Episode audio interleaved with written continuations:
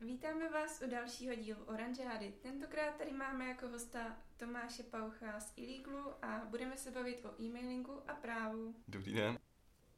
GDPR tady máme už přibližně tři roky. Můžeš nám říct, jak moc se od té doby e-mailing změnil a co všechno, nebo jaké omezení přišly s tím? Jo, jo, jasně. No, GDPR uh, oslavilo teď to, to třetí uh, výročí. Myslím, že samotný to GDPR vlastně v tom květnu 2018 uh, způsobilo trochu toho spamu, vlastně, který nebyl úplně nutný, ale už jsme se nějak s tím naučili pracovat. Myslím, že se to prostředí určitě zlepšilo. Důležité je, že lidé pochopili, jaká mají svá práva, že můžou vlastně nějakým způsobem uplatnit ten opt-out, odhlásit se z nějakých těch newsletterů, pracovat s tím, vyžadovat toho, že už by ty prokliky měly třeba i fungovat. Myslím si, že i firmy jsou obezřetnější, ukládají se za to už prostě nějaký pokuty, takže, takže to sledují. A myslím si, že se uh, hodně eliminovalo to kupování nebo prodávání těch databází a většina jakoby těch uh, marketingových firm nebo, nebo lidí, kteří se o to starají, tak už doufám tuší, že, že prostě jenom nejde někde koupit databázy a, a použít ji pro, pro ten marketing a rozesílání mailů. Myslím si, že to, že tu, tu GDPR je, tak byť se z toho stalo takový, zvlášť v Čechách, jako hodně fenomén, tak tomu prostředí snad nějakým způsobem jako pomohlo. Takže snad na to tak vidí i, i, i posluchači. Tak snad tohle už mají e-shopaři vychytané. A když to teda není to GDPR, mm, máš nějakou představu o tom, jakých nejčastějších chyb se dopouští? Uh, určitě. Myslím si, že ty uh, e-shopy se často třeba i zbytečně bojí posílat komunikaci na svoje zákazníky, na ty, kteří u nich už nakoupili. Jo, tam vlastně to funguje tak, že uh, tam je ten režim opt-out. Pokud ty zákazníci výslovně neřekli, že si to nepřejou, tak ten e-shop uh, po nějakou přiměřenou dobu, což můžou být třeba tři roky, prostě může komunikovat o tom zboží, který nakoupili. Může jim posílat nějaké novinky, nové modely nebo, nebo něco, co by se jim mohlo hodit. Ale mělo by to být související zboží a mělo by to být jenom po nějakou, po nějakou uh, přiměřenou dobu. Co se těm e-shopům stále ještě plete, je takový to vyžadování toho souhlasu se zpracováním osobních údajů a bez toho nejde dokončit ta objednávka. To je špatně, říkáme to pořád, ale chápu, že je to trochu těžší na pochopení nebo že je to složitý. Rozlišujeme informaci a rozlišujeme souhlas. Ta informace je něco, co vždycky tomu zákazníkovi musíte dát. To jsou takové ty zásady nebo privacy policy a tak. Ale to je jako jednostranná, jednostranný tok těch informací k tomu zákazníkovi, kdy tím úkolem je mu říct, eh, co se s těma osobníma údajema bude dělat, proč, to, eh, proč s nima ten e-shop nějakým způsobem bude pracovat. Typicky, že potřebuje znát tu jeho adresu, aby jí mohl napsat na ten balík, aby mu ten balík došel. Ale to je ta informace a to je pasivní. A s tou ten zákazník jako nemusí nějakým způsobem souhlasit, vlastně jako ani nesmí. Takže tohle by na to očkrnutí by mělo znít třeba beru na vědomí, nebo přečetl jsem si, nebo eh, jako tady to mám k dispozici a chápu. Ale ten souhlas, to je něco jiného, ten vždycky musí být jako dobrovolný a nesmí být spojený s dokončením té objednávky. Takže když to shrnu, souhlasím s obchodníma podmínkama, to je jasný, protože si prostě něco kupuju, ale takový ty GDPR, ty zásady, tak to jenom beru na vědomí a nemůžeme někdo nutit, jako abych s nima souhlasil. A pokud ten e-shop po mně chce souhlas ještě k něčemu dalšímu, třeba do zařazení nějaký soutěže nebo aby nějak dál pracoval s těma, s těma mýma údajema, tak ten souhlas musí být dobrovolný a nemůžeme jako blokovat dokončení té objednávky, udělení toho souhlasu. Takže pořád tohle trochu ještě je někdy těžký pro ty e-shopy pochopit a rozlišovat. A vždycky, když někde něco nakupuju a musím zaškrtnout ten, ten souhlas, abych tu objednávku dokončil, tak, tak se u toho stekám, tak, tak prosím to nedělejme. Takže když eh, dáme na webu klasické pop-up okno a budeme chtít sbírat kontakty do seznamu v nějakém třeba e-mailingovém nástroji, mm-hmm. můžeme tyto kontakty potom použít i pro rozesílku na pořád, no na pořád asi ne, když je to omezené těma třema rokama. Určitě, ale... určitě. Na pořád nikdy to, jako žádný nikdy souhlas nebo zpracování na dobu neurčitou prostě nikdy nepůjde. Vždycky to musí být ohraničený nějakou dobou a nepomůžeme si ani nějakýma jako 99 rokama nebo, nebo něco takového. Prostě vždycky to musí být jako přiměřená doba, 3-5 uh, eh, let je, je jako fakt nějaký maximum, uh, pro který to může fungovat. A tu dobu vždycky tomu uh, zákazníkovi musíte v tom souhlasu už předem říct, aby věděl, jak dlouho, na jak dlouho ten souhlas uděluje, nebo na jak dlouho se upisuje do toho, do toho newsletteru třeba. Musí taky vědět, uh, jakým způsobem ten souhlas může odvolat a ten způsob toho odvolání musí být jako přiměřeně komplikovaný jako ten způsob, jakým se zapsal. Jo, takže nemůže to být tak, že tady online nám dejte e-mail, zaškrtněte prostě jednoduchou elektronickou formou, ale pokud se budete chtít odhlásit, tak nám pošlete jako doporučené psaní na naší adresu někde uh, v Bahrajnu nebo něco takového. Jo, takže musí to být zase, musí to být elektronicky se z toho odhlásit. To je, to je jako důležitý. Přijde teda na nějakou tu omezenou dobu a určitě říct, uh, jakým způsobem s těma osobníma údajema budete pracovat, takže jestli uh, to bude jenom o tom e-mailu, o té rozesílce, uvést třeba i ty nástroje, které se k tomu budou, budou vztahovat a tak. Takže takhle by to jako v reálu správně mělo vypadat. No. Mhm. A když náhodou to jako nefunguje tak jednoduše, jak říkáš, a táhne se to třeba týdny nebo měsíce, co potom může ten uživatel dělat, aby to urychlil? Uh, to, že ho nechci vyřadit z toho... No, to když ho fakt někdo třeba nebude chtít uh, vyřadit, protože prostě řekne, ne, to nejde. Jasně. Tak tady právě je ten dozorový úřad, Úřad pro ochranu osobních údajů, který přijímá vlastně veškeré podněty, uh, které se týkají osobních údajů a jejich zpracování a může na základě toho podnětu většinou je to tak, že on napíše tomu, té firmě, tomu e-shopu, řekne, tady se na nás někdo obrátil s nějakou stížností, co si o tom myslíte, proč to nechcete splnit. A když tu většinou ta firma se jako chytí za nos, zareaguje na to, splní to, tak už to pak neřeší. Pokud by tam byl nějaký větší problém, tak by pak zahájil řízení a byla by z toho třeba nějaká pokuta pro tu firmu. Prostě jsou tady nějaké lhuty do 30 dnů, mm-hmm. kdyby ta firma nebo ten správce, kdo nakládá s těma osobníma údajema, měl na tu žádost reagovat a vyřešit ji.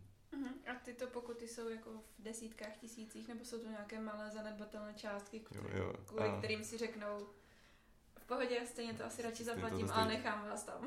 No, a jako ten strašák toho GDPR samozřejmě byl v tom roce 2018 20 milionů eh, euro a, a prostě uh, takový obrovský částky, ale ten tu je kvůli úplně jiným firmám, než uh, jsme my tady v Čechách a víme asi který. Uh, českým firmám ta průměrná výše pokud je v desítkách tisíc a u pak nějakých závažnějších nebo velkých firm, tak už to byly stovky tisíc až teď třeba i miliony u, u nějakého opravdu velkého spamovací, spamovací kampaně jednoho autobazaru, ale uh, jinak jsou to ty desítky až stovky tisíc. Ale jako zase by na to ty firmy asi neměly úplně spolehat, samozřejmě chápu nějakou obchodní kalkulaci, která zatím může být, jestli se to vyplatí nebo ne, ale ten úřad prostě může přitvrzovat, to zase taky může nastat, když, když uh, to lidi nebudou brát vážně. Mm-hmm, super. A když jsi teda říkal, že ten souhlas je třeba na ty tři, čtyři nebo pět let, mm-hmm. co má potom udělat ten e-shopař, když by chtěl pokračovat v tom posílání těch newsletterů a těch obchodních sdělení, kde mm-hmm. třeba požádat nějak o to, aby ten zákazník souhlasil s tím, že mu to bude chodit i dál? Jo, přesně tak. Uh vlastně v každé té zprávě uh, nějakých těch uh, mailingových listů, tě, toho adresáře, tak by vždycky si ten e-shopař měl evidovat, kdy mu ten souhlas byl udělený a kdy, kdy vyprší uh, ta doba. Jo, tohle by se měl sledovat.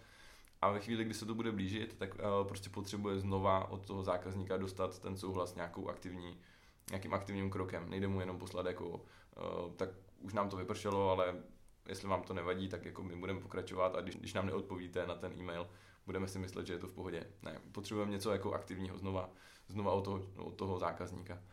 A taky by se to nemělo zvrhnout jako do uh, nějakého jako vlastně spamu ohledně toho souhlasu. Jo? I ten, ten úřad říká, že i to, že někoho, že někomu pošleme žádost o souhlas, tak je taky spam, protože on prostě vidí náš, uh, vidí naši doménu třeba, vidí prostě ten e-shop, ze kterého to, ze kterého to přijde, takže je to nějakým způsobem šíření eh, jako povědomí o tom, eh, o tom e-shopu, o té stránce, takže i jenom eh, když prostě byste napsali někomu dobrý den, prosíme vás o souhlas, aby jsme vám mohli posílat novinky, i to je špatně.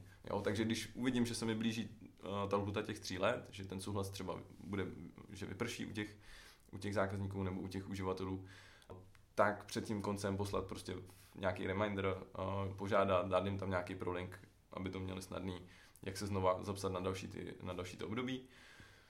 A pak třeba ještě jednou po tom, co to vyprší. Jako, jo, už mrzí nás, že odkrázit, nebo že už se neuvidíme, něco prostě takového, zabalit to do nějaký příjemný omáčky a, a znova mu to poslat. Ale pokud ani potom nezareaguje, tak už prostě je konec a ten člověk by z toho listu měl jít, eh, měl jít pryč ono to zní možná jako smutně, nebo že, že ta eh, ztrátovost bude jako velká, nebo, nebo tak, ale zase z naší zkušeností zase se ta databáze pročistí o lidi, kteří o to opravdu mají zájem, kteří na to budou nějakým způsobem reagovat.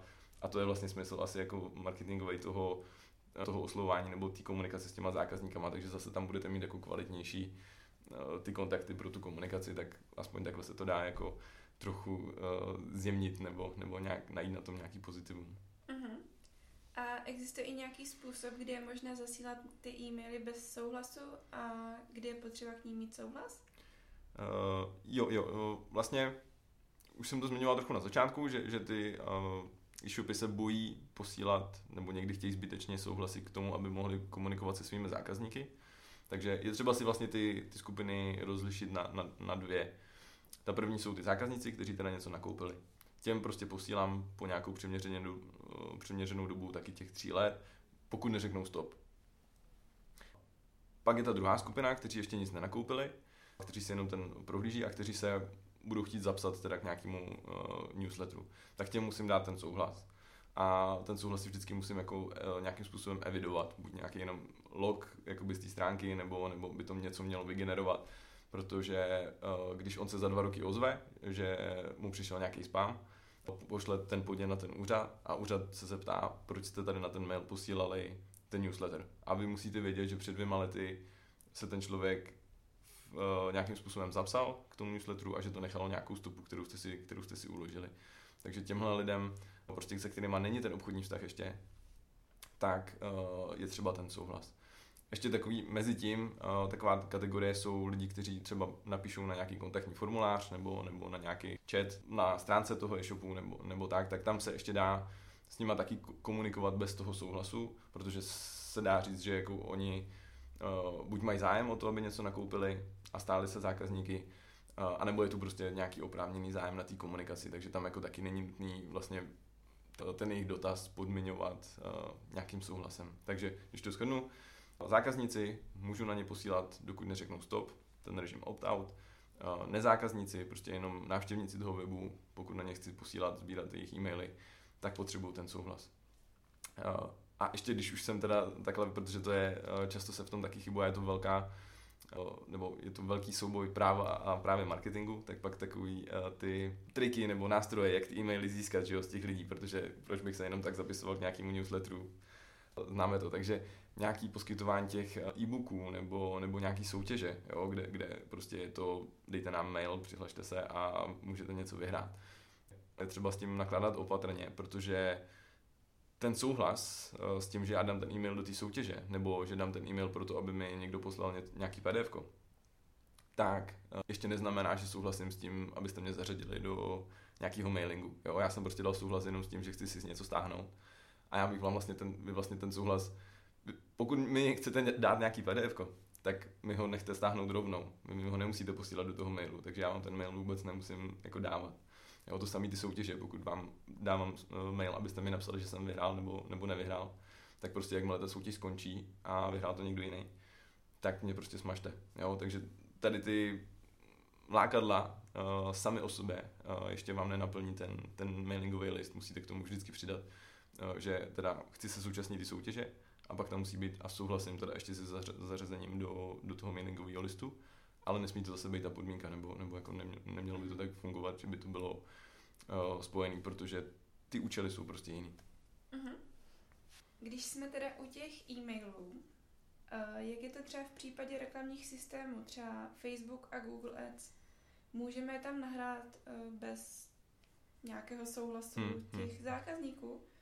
A nebo k tomu musíme upravit nějakou tu dokumentaci, kterou třeba přidáme na web, aby o tom věděli, že vlastně ty jejich e-maily poskytneme té třetí straně, s hmm. kterou budeme ještě pracovat dál. Jo, jo, velký téma, celkem už složitý a myslím, že v Čechách zatím uh, ještě úplně neřešený, jako na té právní rovině. Uh, my jsme zatím zvládneme jako rozlišovat cookies a, a ještě teď jako o ten level níž do nějakých jako teda eh, Facebook audience a, a, a tyhle platformy nebo tyhle nástroje. Není to ještě vyřešený. Řešilo se to v Německu, kde soud teda řekl, že pokud já si vezmu ty e-maily svých zákazníků a nahraju je do uh, toho nástroje Facebook Audience, abych si vytvořil, abych je buď našel, anebo abych si vytvořil uh, tu podobnou cílovou skupinu, takže to naletí těch osobních údajů, těch e-mailů vyžaduje souhlas těch zákazníků, protože to už prostě nesouvisí s tím nákupem, ten e-shop už si s tím pracuje vlastně úplně jiným způsobem, než já bych jako zákazník mohl očekávat. A myslím si, že i Facebook upravil ty pravidla tak, že vlastně při, když ten inzerent tohle chce používat, tak by tam měl dávat souhlas s tím, že nebo potvrzovat, že má souhlas o těch lidí, o těch adresátů nebo o těch majitelů těch e-mailů. No, takže striktně za to právně si myslím, že by tam měl být zvlášť souhlas od těch lidí s tím, že se budou jejich maily používat pro takovýhle marketingový jako mm, triky a, a, a kouzla.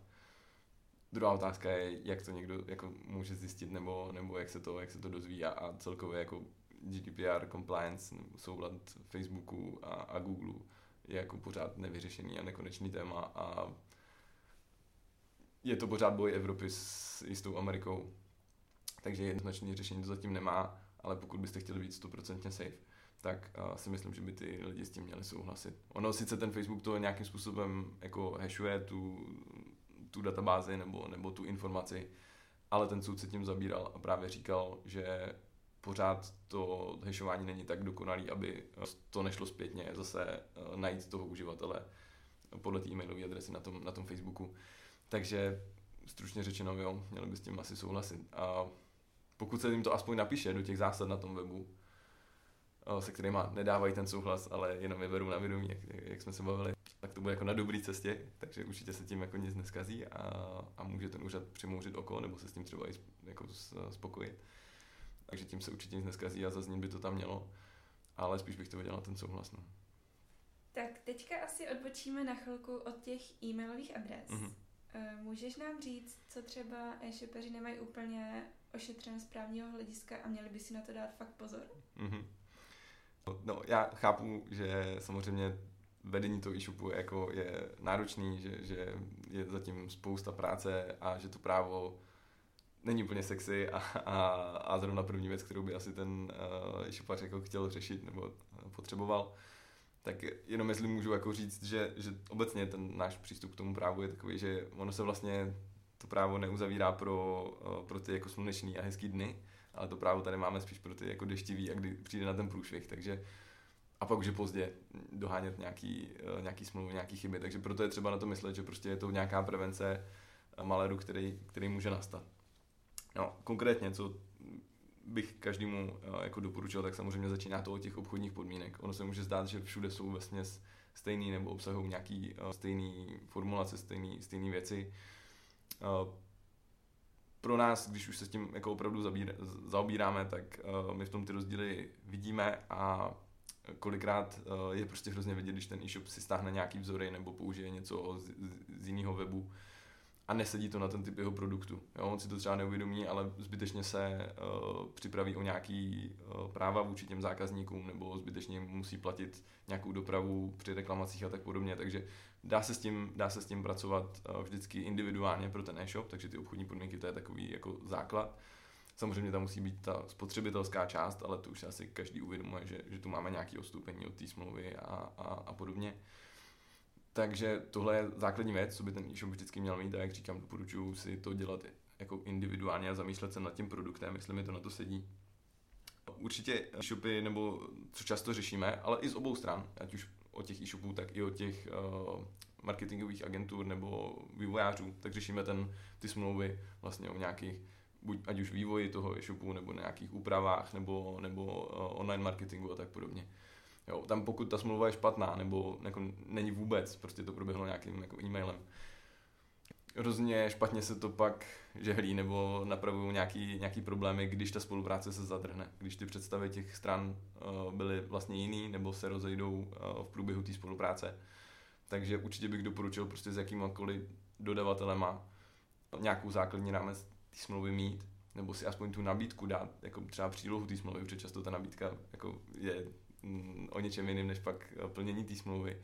A zase naopak, někteří klienti prostě eh, jako mm, zákazníci těch, těch agentur nebo těch vývojářů, tak samozřejmě mají specifické mm, představy, specifické požadavky, chtějí předělávat věci neustále dokola, že jo, a, a ta agentura se pak zase musí jako bránit, že už to jsou jako nějaký subjektivní líbí, nelíbí, ale to jsou více práce a tak podobně. Takže vždycky je dobrý si v tom vztahu nastavit jasnou specifikaci, co se udělá, za kolik se to udělá, kolikrát se to třeba bude předělávat, když se to, když se to jako nebude líbit tomu, tomu klientovi. Určitě je tam dobrý nastavit právě co jsou ty více práce, jaký budou jaký bude způsob předání, jestli se tam bude, jestli se to bude testovat, budou se odstraňovat vady.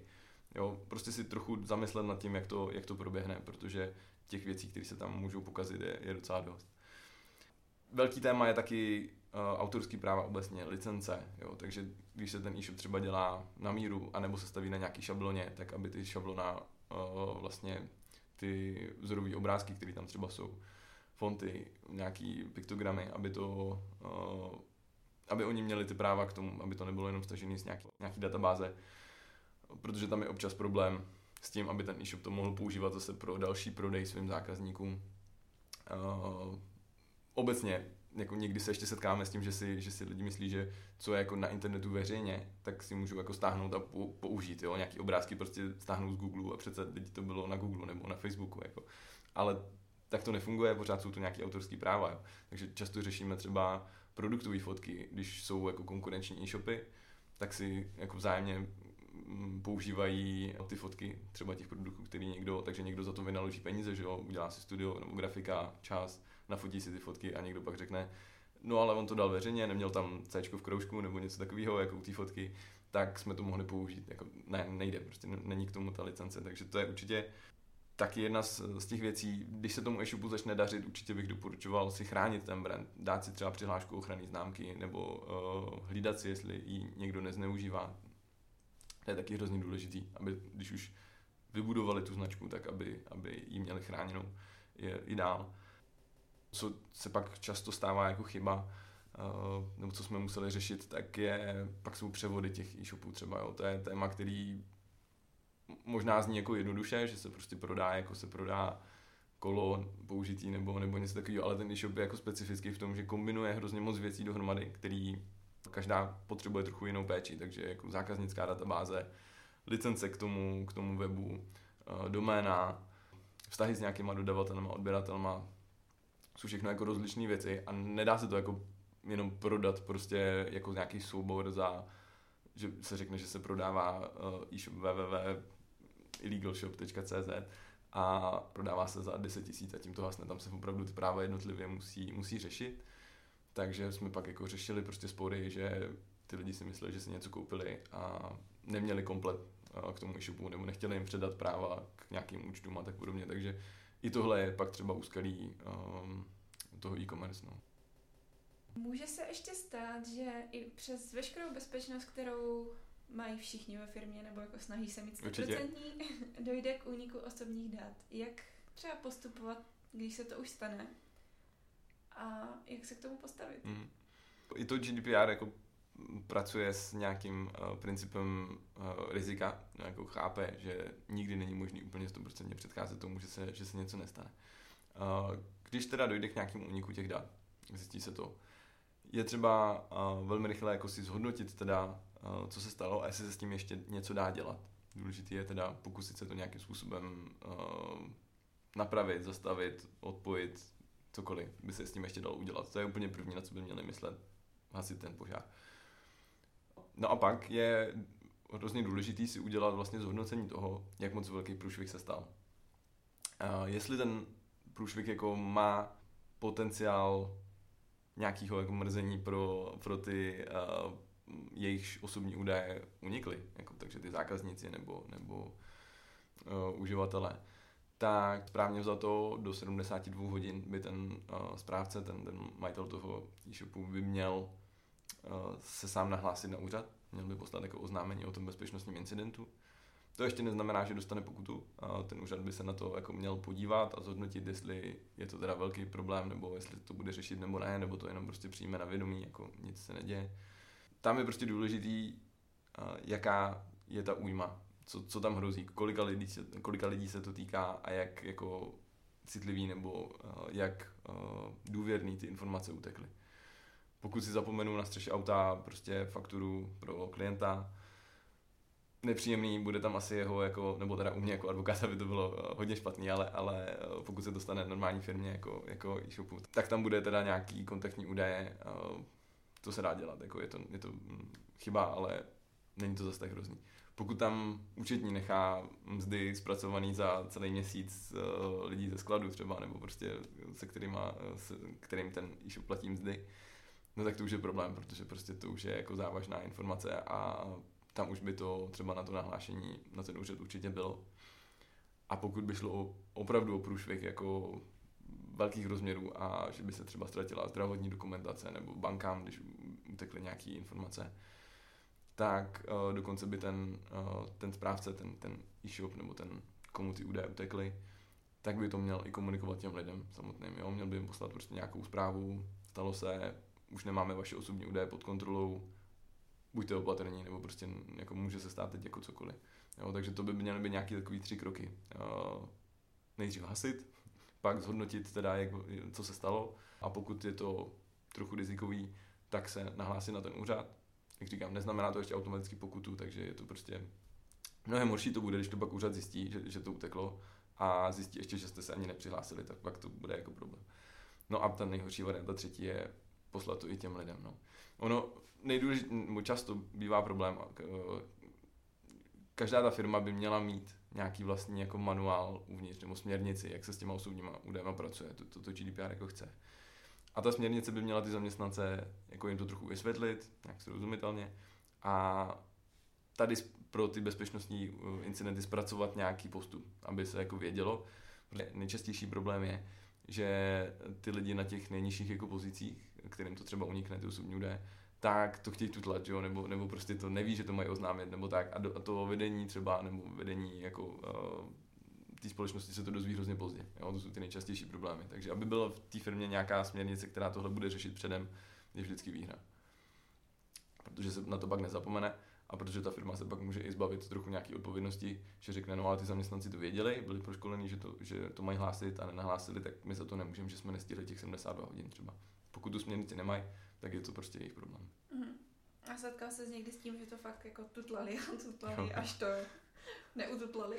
Tutla se to, no, tutla se to, jako, jako je to asi jako pochopitelný lidsky nějaká, jako že nikdo nechce úplně přiznat nějaký problém. Uh, ale prostě se to stává, no, od, od nějaký prostě, ale spíš, co se stává ještě častěji, je, že opravdu ty zaměstnanci neví, že, že se něco nesmí, takže prostě takový nějaký, že si vyfotí obrazovku nebo, nebo že prostě posílají kolegovi a, nebo klientům prostě věci přes ulož to nebo takovéhle věci, prostě to je šílený, jako.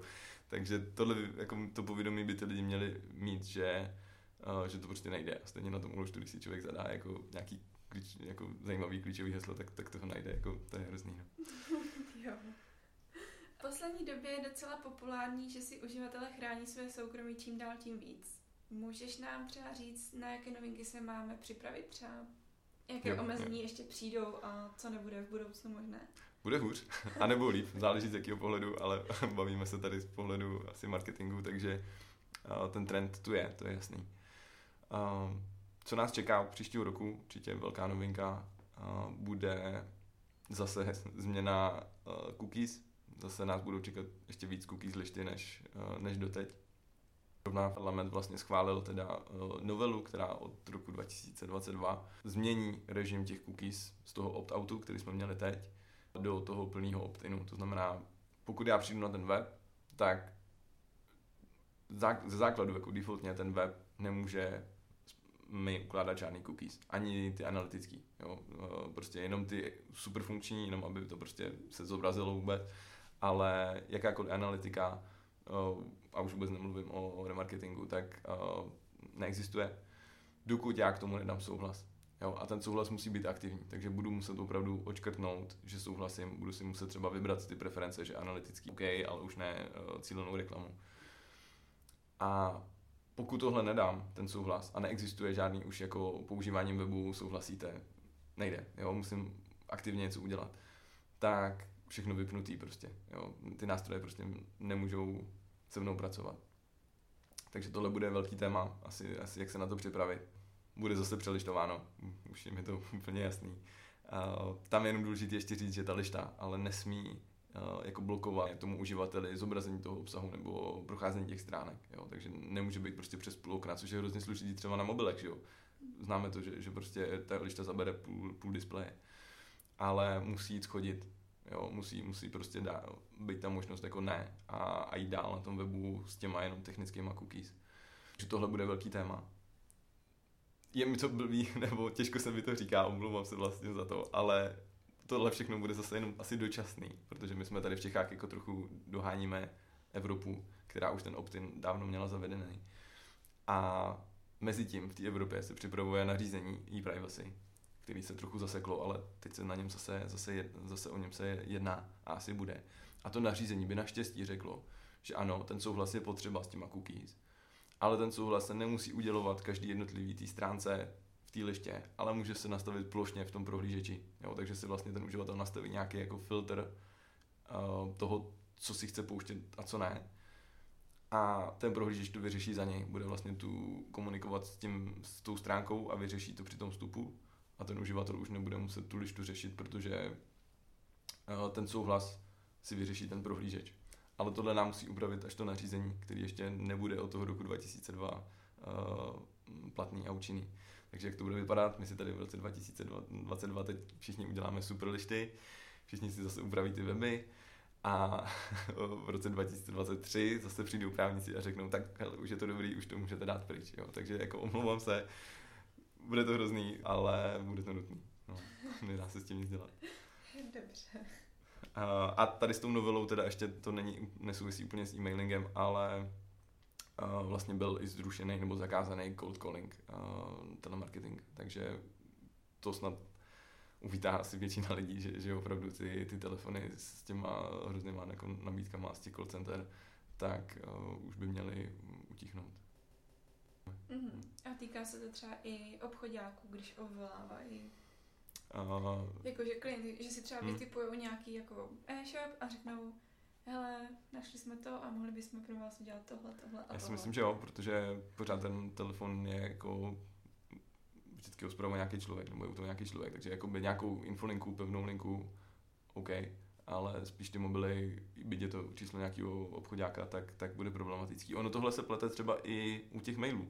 Jo, my se sice bavíme o GDPR, ale ten spam, nebo to, ty nevyžádané obchodní sdělení, za co padají pokuty, tak se netýká jenom GDPR, to, to je jako zvláštní zákon uh, o elektronických komunikacích a ten uh, to zakazuje plošně i mezi B2B, jo. takže někdy si třeba firmy myslí právě jako chápou, že nemůžou spamovat uh, lidi, fyzické osoby, nebo jejich maily, ale myslí si, že můžou rozesílat jako um, ty nevyžádané sdělení nebo bez nějakého kontaktu na ty firmní adresy. Ale to je taky zakázaný, i v tom B2B ten spam to je, jo. takže i když to prostě budete hrnout na uh, pracovní maily těch lidí nebo, nebo na ty pracovní e-maily, tak i to je spam, za který se pokutuje. Jo. Takže stejně si, tak si myslím, že to bude i s těma, s těma telefonama. Prostě dokud ta firma nemá jakoby nějakou poptávku nebo, nebo nějaký kontakt od toho, od toho zákazníka, tak prostě na něj nemůže hrnout uh, svoje nabídky. Mm-hmm. A mhm. ať už ten zákazník je B2C nebo B2B. Bohužel. Mm-hmm. Poslední otázka, kdybys mohl dát posluchačům nějaké doporučení jedno, kterým by se měli řídit, jaké by to bylo? Oblasti to e-commerce, mailingu no, nebo... tak celkově, jakože s čím se nejčastěji setkáváš, že by to fakt byl problém. Tak aby si na to dali pozor. Teď asi opravdu ty, ty cookies, ale jako to se vyřeší rychle. To bude jenom bude kolem toho taková, taková bublina. A jako mějte rádi právníky, jsou to taky jenom lidi. jako, ne, jako, je to prevence, ty naše služby prostě často nějakého problému, který může být daleko horší a daleko dražší ve výsledku. Takže my zvlášť jako v tom e se, se jako snažíme uh, být partneři uh, a aby vlastně ta návštěva jako u nás nebo ten kontakt s náma nebyl jako návštěva u zubaře, ale, ale jako byl vlastně normální služba. Takže že ten právník jako nemusí být jenom uh, na ty průšvihy nebo na ty nejhorší věci, ale může prostě normálně jako pomoct předcházet těm problémům. Tak moc děkujeme za milý rozhovor. A pokud si nechcete nechat ujít i další díl Oranžády, neváhejte nás sledovat na Spotify a Soundcloudu. Díky za pozvání, mějte se fajn.